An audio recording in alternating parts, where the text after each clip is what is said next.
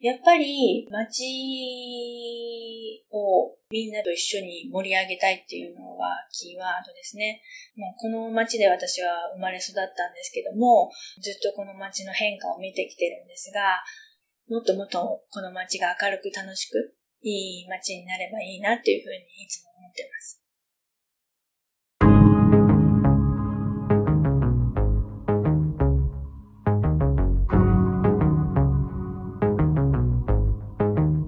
NPO 法人まちづくりエージェントサイドビーチシティのポッドキャスト番組 SB キャストです。この番組は様々なステージで地域活動、コミュニティ活動をされている皆様の活動を紹介。まちづくりエージェントサイドビーチシティとしてどのように関わっていけるかということを話し合っていくポッドキャスト番組です。進行を務めますのは私、フリーランスとしてパソコン、スマートフォンの利活用支援、プログラミング、アプリ開発、講師、書籍出版などを行いながら、この NPO の理事を務める高道恵です。どうぞよろしくお願いいたします。この番組は図面の出力、製本ならお任せください。株式会社トレースのサポートにてお送りいたします。それでは今回のゲストは、横浜市緑区は中山で、玉カフェ中山というオープンしていらっしゃいます、えー、武田優子さんにお話を伺えればと思います。武田優子さんよろしくお願いします。よろしくお願いします。それではまず早速ですが、簡単に自己紹介ということでいただいてよろしいですか？はい、自己紹介。横浜線中山駅ですね、えー、徒歩4分ぐらいのところでカフェを行っております。武田陽子と申します。よろしくお願いいたします。今日はこのような機会をいただいて少し緊張しておりますけれども、ちょっと私の紹介ということでいただきましたので、お話をさせていただきますね。このカフェを始めて昨年5周年を迎えましたので、6年目を迎えているカフェです。で、カフェを始めようと思ったきっかけは母が亡くなりまして、ここは空き物件になってしまったんですね。両親がやっていた寿司店だったんですけれども、父が一人ぼっちになってしまいまして、ちょっとカフェでもやったら毎朝お父さんにおはようなんて言えるかななんていう軽い気持ちで始めてしまったカフェです。で、寿司店の名前を取って、玉カフェというふうに、玉寿司という名前だったので、玉カフェという名前を付けました。今頑張っているところです。こんな感じで大丈夫でしょうか？どうもありがとうございます。それでは、このタマカフェで、今回 SB キャストで興味いたら持っていただいたということですけども、はい、特にいろいろ地域の方向けとか、はい、そういうところで目指していることっていうのは何でしょうか？うん、目指していることですね。思いつきで始めてしまったカフェなんですけど、やってみたら、いろんな方がこのカフェに来てくださるようになって、えライブをやってみたいとか、イベントをやりたいとか、一緒にやりませんか？なんていうふうにどんどんどんどんいろんな企画を持ってきてくださるようになりました。で、ある方が、あの、ここのカフェはコミュニティカフェなんじゃないのっていうふうに言ってくださったんですね。で、自分では、うちのカフェがコミュニティカフェだなんていうのは、まるっきり思ってなかったんですけど、言われてみたら、あ、こういうのがコミュニティカフェなのかなっていうふうに自分でも最近感じるようになって、いろんな方のつながりを目の当たりにして、もっともっといろんな方が、このお店を通じて出会ったり、いろんな風に楽しいことをできるようになったらいいな、なんていうふうに思ってます。じゃあ、あの、ライブとかイベントとかで、はい、主にそういうようなコミュニティカフェ的な部分として対象にしている人っていうのはどのような人でしょうか、はい、そうですね。ライブとかは、あの、皆さん飛び込みなんですね。お店を使ってくださって、ここでライブとかできますか？っていうような形でライブが始まってます。で、最近では落語家さんも飛び込みでいらっしゃって、このカフェで落語をできないかなということで、春風亭昇太さんのお弟子さんで、翔陽さんっていう方が年に何回か、3、4回ぐらいでしょうかね、季節的な形で落語もやってくださってます。そういうのってどこで情報をですよね。私も自分のカフェがそういうライブやイベントをやるとは思ってもなかったんですけど、皆さん、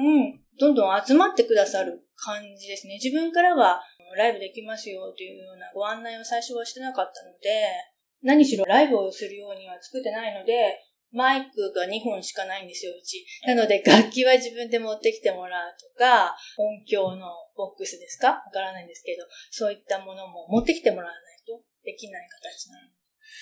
基本的にはそちらの奥の方のスペースで。そうですね。奥の方のスペースか、ここのカウンターのスペースをちょっと、あのステージ、これもお客さんのアイデアで、ここがステージになるんじゃないかっていうことで、通常カウンターで使っているテーブルとかをどかしてですね、スペースを作って、スポットを当ててっていう感じでやっております。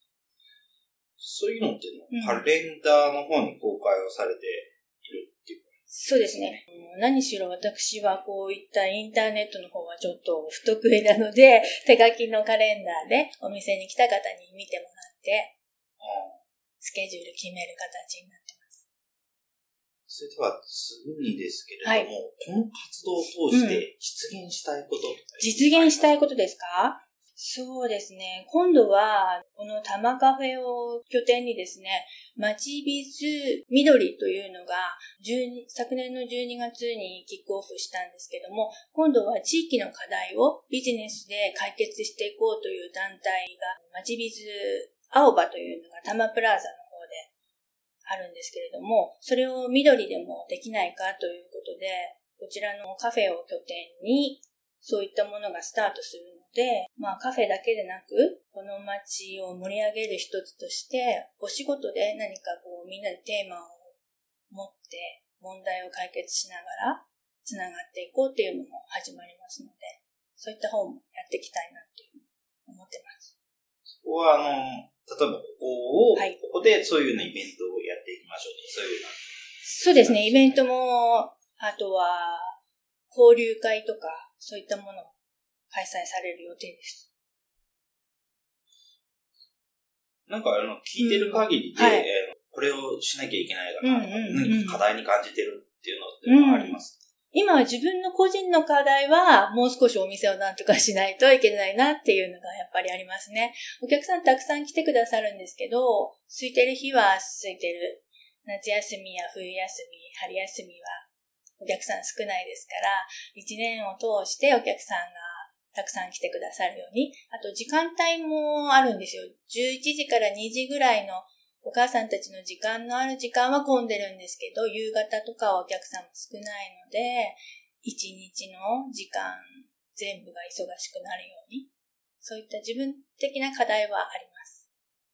まちびつ緑とか、はい、そちらの方では何か？そちらの方ではですね、そちらの方ではやはり商店街が少しまあ、寂れたと言ってはなんですけど、まあ、お店として商店街の一員ではいるんですが、だんだんお店がやっぱり少なくなってきているっていうことの問題と、あと、これから再開発というのがありまして、ますますお店が減っちゃうのか、これから再開発で中山が盛り上がるのかっていうのが、やっぱりみんな頭を悩ませてる点なので、そういったことも、まあ、自立で一緒に考えながら商店街のあり方についても考えていきたいなっていうふうに思っています。それでは、えっ、ー、と、ですけれども、はい。あの、今回 SB キャストに興味を持っていただいたとい。うところで、はいえー、いろいろとお話を伺ってて、まず情報発信をやっていくような、例えば地域 FM とか、そういうのに興味があるということだったと思うんですけれども、はい、そういうような情報発信にまず興味を持ったっていう理由が何か、やっぱりですね、地域の情報っていうのは皆さん欲してるというか、やっぱり自分の街の情報をとても知りたいなっていうふうに思っているように感じるんですね。で、地元のコミュニティ誌みたいなものに、例えばお店のもの何か掲載してもらうと、みんな見たよっていうふうにすごい声をもらうので、やっぱりそういったものを見てるあとは情報が欲しいんだなっていうふうに思っていると思うので、もっと身近な情報をたくさん発信していけたらいいなっていうふうに思ってます。実際の検討されたものでどのようなものがあるとかってありましたか？最近ではですね、商店街の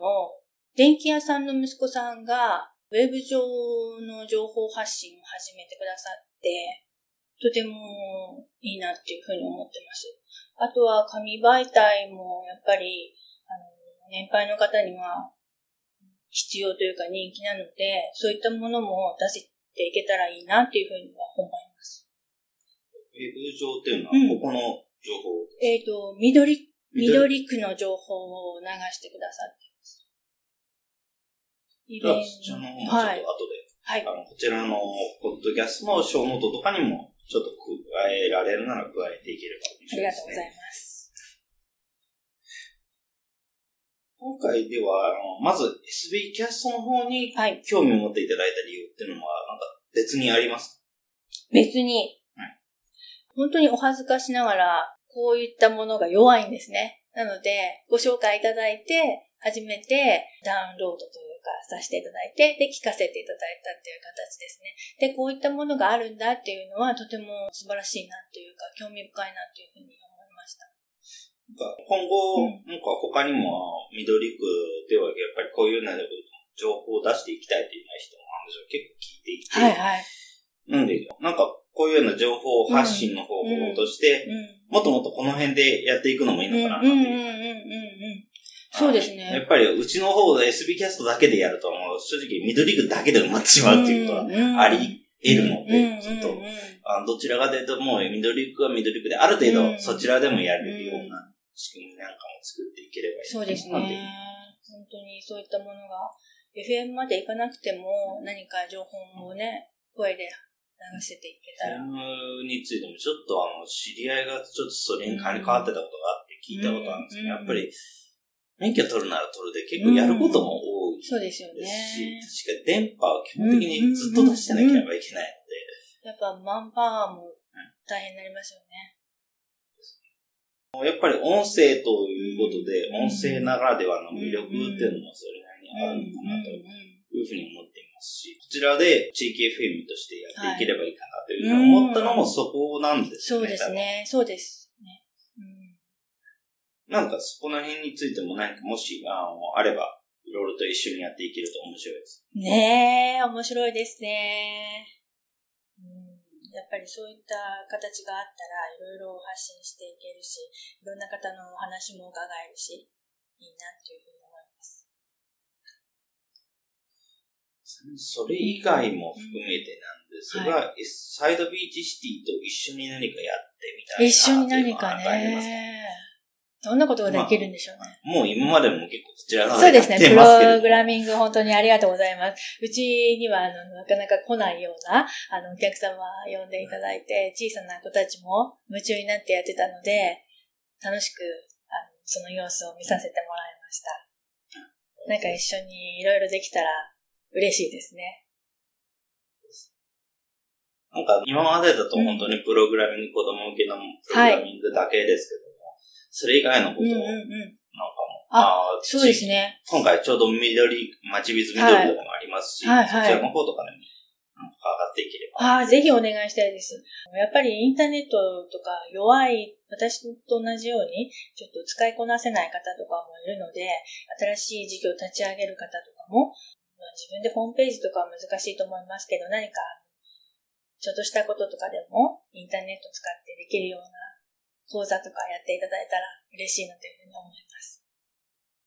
あんまり詳しくないのでという話が出ているところで、このご質問ですが、うんうん IT についてこれからどういう関わり方をしていきたいとかってありますか？IT は、そうですね、難しいですね。でも、できたらいろいろなことが便利になるし、世界が広がっていく。今であれば、パソコンで海外の人と電話もできますしね。いろんなことができると思うので、これから先もどんどん IT 化が進んでいって、ただ単に遅れをとってわからないからっていうので済ませないように、少しずつ少しずつ携わっていけたらいいなっていうふうに思います。ただちょっと難しいことは、やっぱりプロにお願いして、プロに やっぱり時間もかかってしまいますので、プロにお願いする部分はプロにお願いして、できることは自分でっていう感じですかね。やっぱりある程度、うん。まあ、こちらが分かっていると初めて、プロの方にはお話ができるようになるっていうのもありますし、あの、プロの方も別に地域のことに関するプロではないので、こういう使い方をしたいんだっていうのは、発想がつそうですよね。そうですね。あそうですね。そういうような講座とか、うんあの、プログラミングに限らず、もっとパソコンの理活用とか、うん。そういうようなものをやっていくっていうのも面白いですね。うん。ありがたいですね、そういうぜひそこの方も、なんかいろいろと検討していければいいかなと思います。聞いている方に、はい。えー、な、何をしてほしいでしょう？ん。何をしてほしい？タマカフェっていうのを聞いていただいて、あの、お店どんなお店かなっていうのをちょっとでも思ってくださったら、訪れていただきたいと思います。う。それでは、えー、ちょっと話を戻しまして、はいコミュニティカフェというところに、はい。えー、ちょっと話を持っていきたいと思うんですけれども、コミュニティカフェとして、うんえーまあ、今回こういうようなところコミュニティカフェじゃないのって言われうんうんたといううん。ことなんですが、そうですね。それってどういうところからうん言われたのかって、それはですね、あの、まずはですね、大学生の学生さんが卒論でコミュニティカフェの卒論を書いているんだということで、えー何店舗かコミュニティカフェを見学というか勉強しに行っているということで、こちらのカフェについても資料が欲しいということで来てくださったりとか、あとは、えー交流会、忘年会のような形で、ちょっとどちらの団体だったか忘れてしまったんですけど、集まりで宴会でご利用いただいたときに、大学の教授がやっぱりいらっしゃって、このカフェはコミュニティカフェじゃないの？みたいな。コミュニティカフェを研究してる教授だったんですけど、たまたまそちらも。偶然に。で、あ、この店コミュニティカフェじゃないの？今度あの、うちの方で研究してるカフェも見に来たらいいんじゃないの？なんていうお話をいただいたりとか、あとやっぱりこのような形態を持っているカフェが、どこどこカフェは同じことやってるよ。レンタルボックスで商品を販売したり、ワークショップやったり、イベントやったり、あとはお教室やったりして、同じようなことをやってるコミュニティカフェがあるよ、なんていうふうに、いろんな方から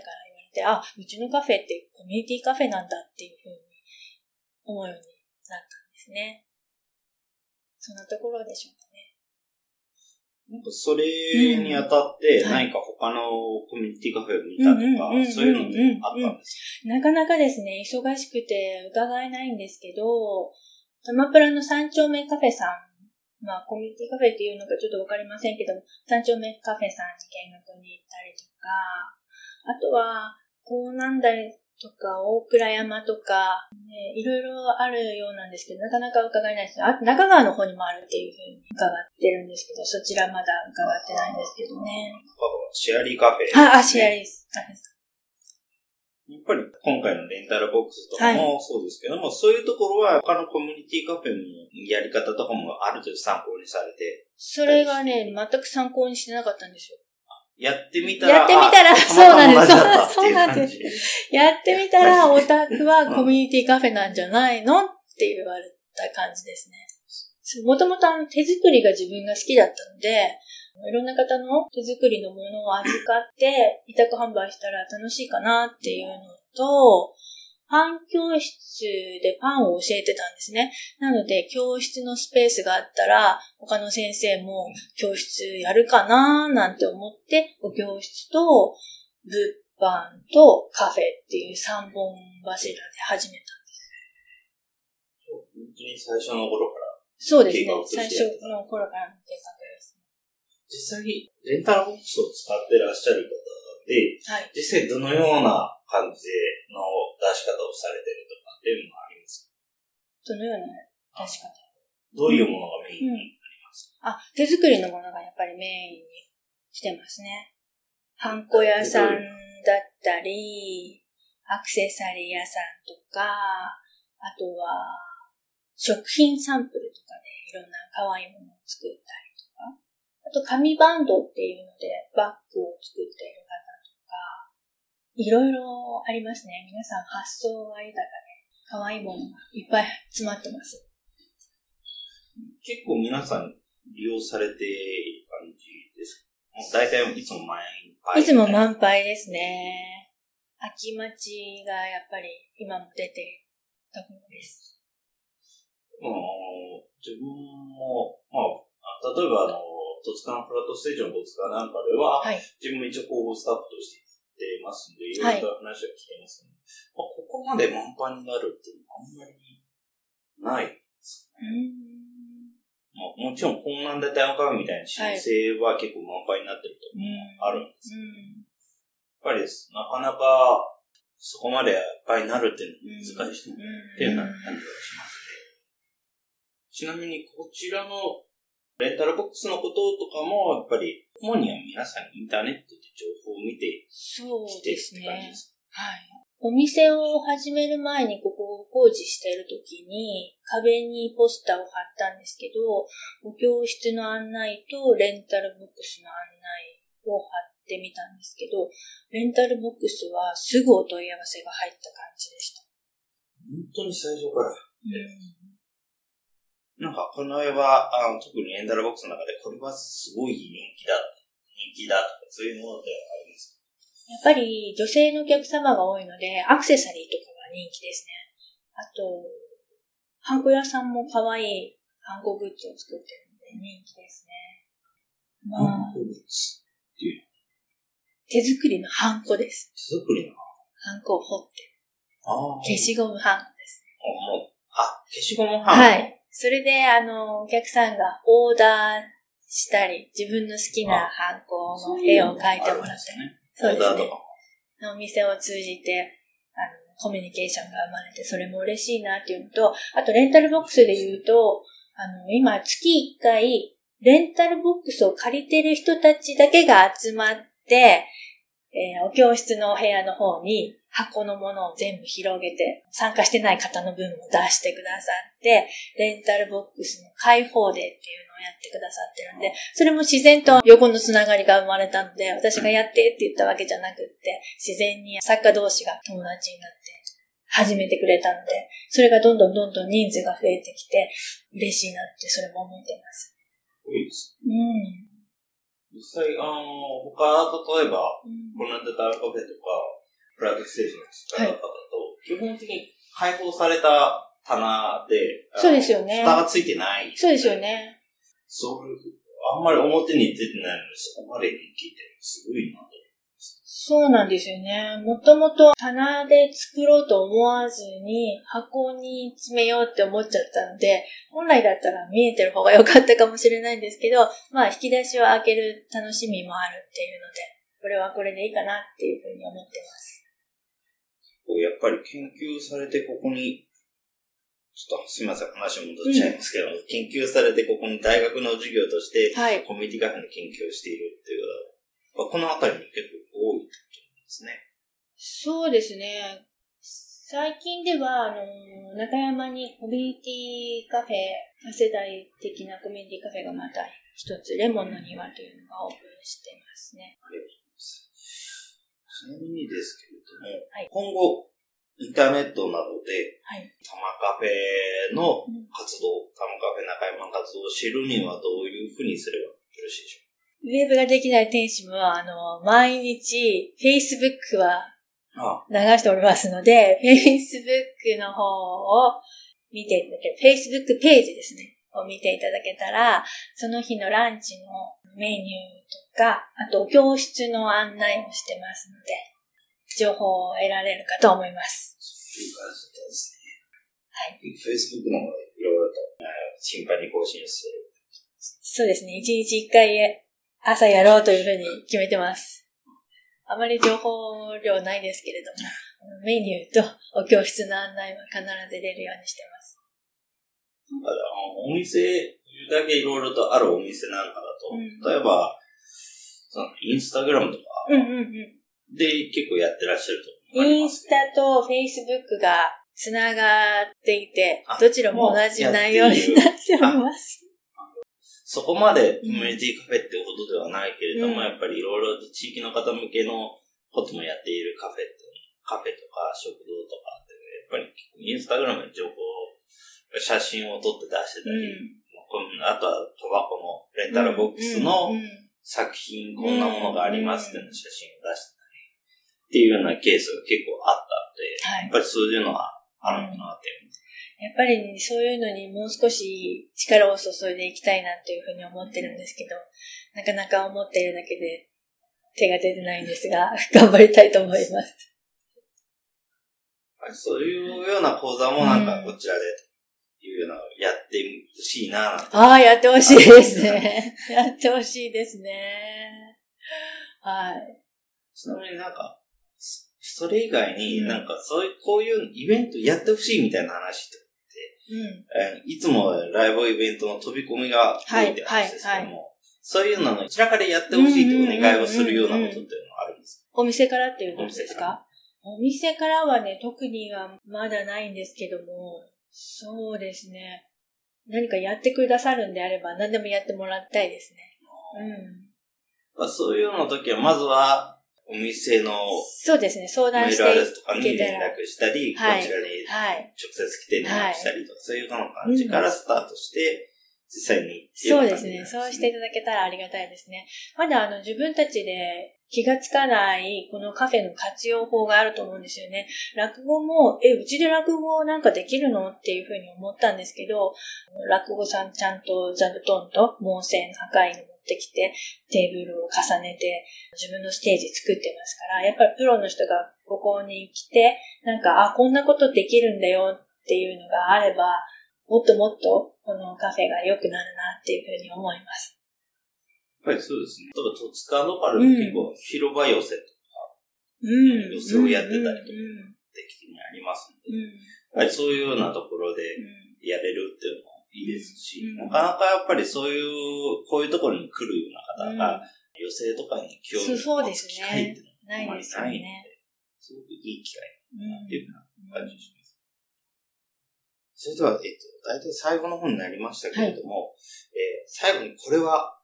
言っておきたいとか、あの活動に際して、うん、えー、キーワードとしていること、うん、何かキーワードとして考えていることっていうのは何かありますか？うん、キーワードですね。やっぱり街をみんなと一緒に盛り上げたいっていうのはキーワードですね。もうこの街で私は生まれ育ったんですけども、ずっとこの街の変化を見てきてるんですが、もっともっとこの街が明るく楽しくいい街になればいいなっていうふうにいつも思ってます。そうですね。やっぱり結構いろいろと、今までのポッドキャストで、収録でき、いろいろお話を伺った人とかもそうですけど、やっぱり住んでる場所はもうちょっとなんかいろいろと良くなってくれると嬉しいです、そうですね。で、いろいろとやっていければいいのかなって。どうですか？なんか逆に、うちのサイドビーチティにこういうの質問とかってでは、するで。質問。なんかパッと思い浮かばないんですけど、どんなのがありますかね。でもこういった活動は本当に素晴らしいなと思いました。で、私が知らない情報もこちらで伺いました。今日傘持ってらっしゃいますけど、あの傘の話もとても楽しく、で、ああいったレンタルの傘とかあったら、中山も便利だな、なんていうふうに思いました。なので、こういった情報の発信を続けてほしいなっていうふうに思います。やっぱりあの、動画ってどうしても目もそうですね。私、あの、掃除しながら、あの、聞かせていただいて。そういうふうなタイミングでも聞けるっていうのが、やっぱり、ポッドキャストっていうところがありますし、やっぱり映像に比べると、やっぱり編集も難しくないので、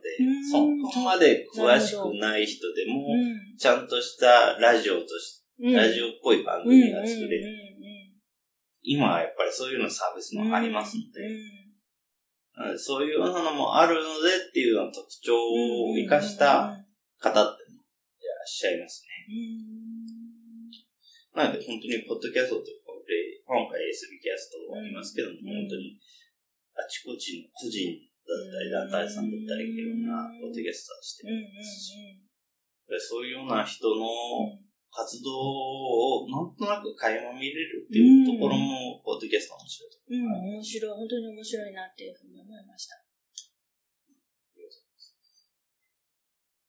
なんかよろしいですか？はい。私で大丈夫だったのかな？っていうのがちょっと心配ですけど、ねえ、あまり役に立てなかったかもしれませんけども、本当に頑張ってください。素敵な活動だと思います。こちらの緑側の状況を、状況というか、まあ、どういう人がいるのかっていうのも、個人として話を聞くって機会あまりがなかったので、いろいろ話を聞けてよかったと思います。ありがとうございます。それでは、えー、今回は横浜市緑区中山の玉カフェ中山で、えー、活動されていらっしゃいます、武田優子さんにお話を伺いました。それではどうも、武田優子さんありがとうございました。ありがとうございました。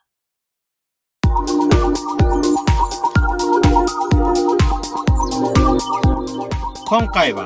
横浜市緑区にて玉カフェ中山というカフェをオープンしている武田陽子さんに玉カフェの活動内容や町ビズ緑の活動、それを通して実現したいことについてのお話を伺いました。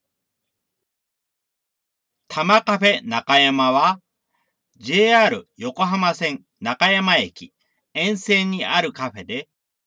通常のカフェとしての営業のほか、教室やライブなどのイベント開催、レンタルボックスでの手作り小物販売など、街のコミュニティの中心になるコミュニティカフェとしての活動も行っています。当初の計画から、教室、物販、カフェの3本柱で始めたというカフェで、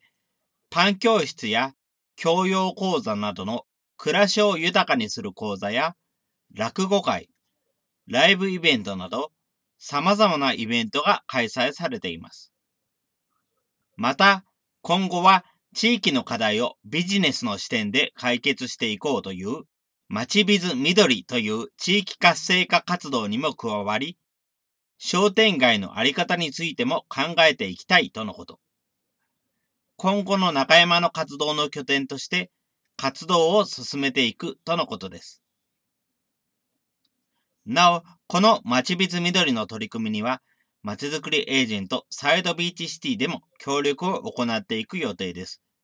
今後の活動についてもお楽しみに。今後に向けての課題としては、店舗自体の活性化や IT ツールの利活用などを考えているとのこと。まちびず緑の活動を通してまちづくりエージェント、サイドビーチシティとしても関わっていければと思います。武田さんの活動のキーワードとして、街をみんなと一緒に盛り上げたい。この街がもっと明るく楽しく良い街になればいいなと思っています。とのこと。皆さんも近くにお立ち寄りの際は、玉カフェ中山にぜひ寄ってみませんか？最後に感想の受付ですが、このポッドキャストの感想は、Twitter や Facebook などで受付しております。ハッシュタグは sbcast045 アルファベットで s, b, c, a, s, t 数字の045で投稿いただけると幸いです。それらが使えないという方は、まちづくりエージェントサイドビーチシティサイトのお問い合わせフォームなどからご連絡いただければと思います。今後もこの番組では様々なステージで地域活動、コミュニティ活動をされている皆様の活動を紹介していきたいと思います。それぞれの視聴環境にて、ポッドキャストの購読、ないしチャンネル登録などをして次をお待ちくださいませ。それでは今回の SB キャストを終了します。皆様お聴きいただきましてありがとうございました。この番組は図面の出力、製本ならお任せください。株式会社トレースのサポートにてお送りいたしました。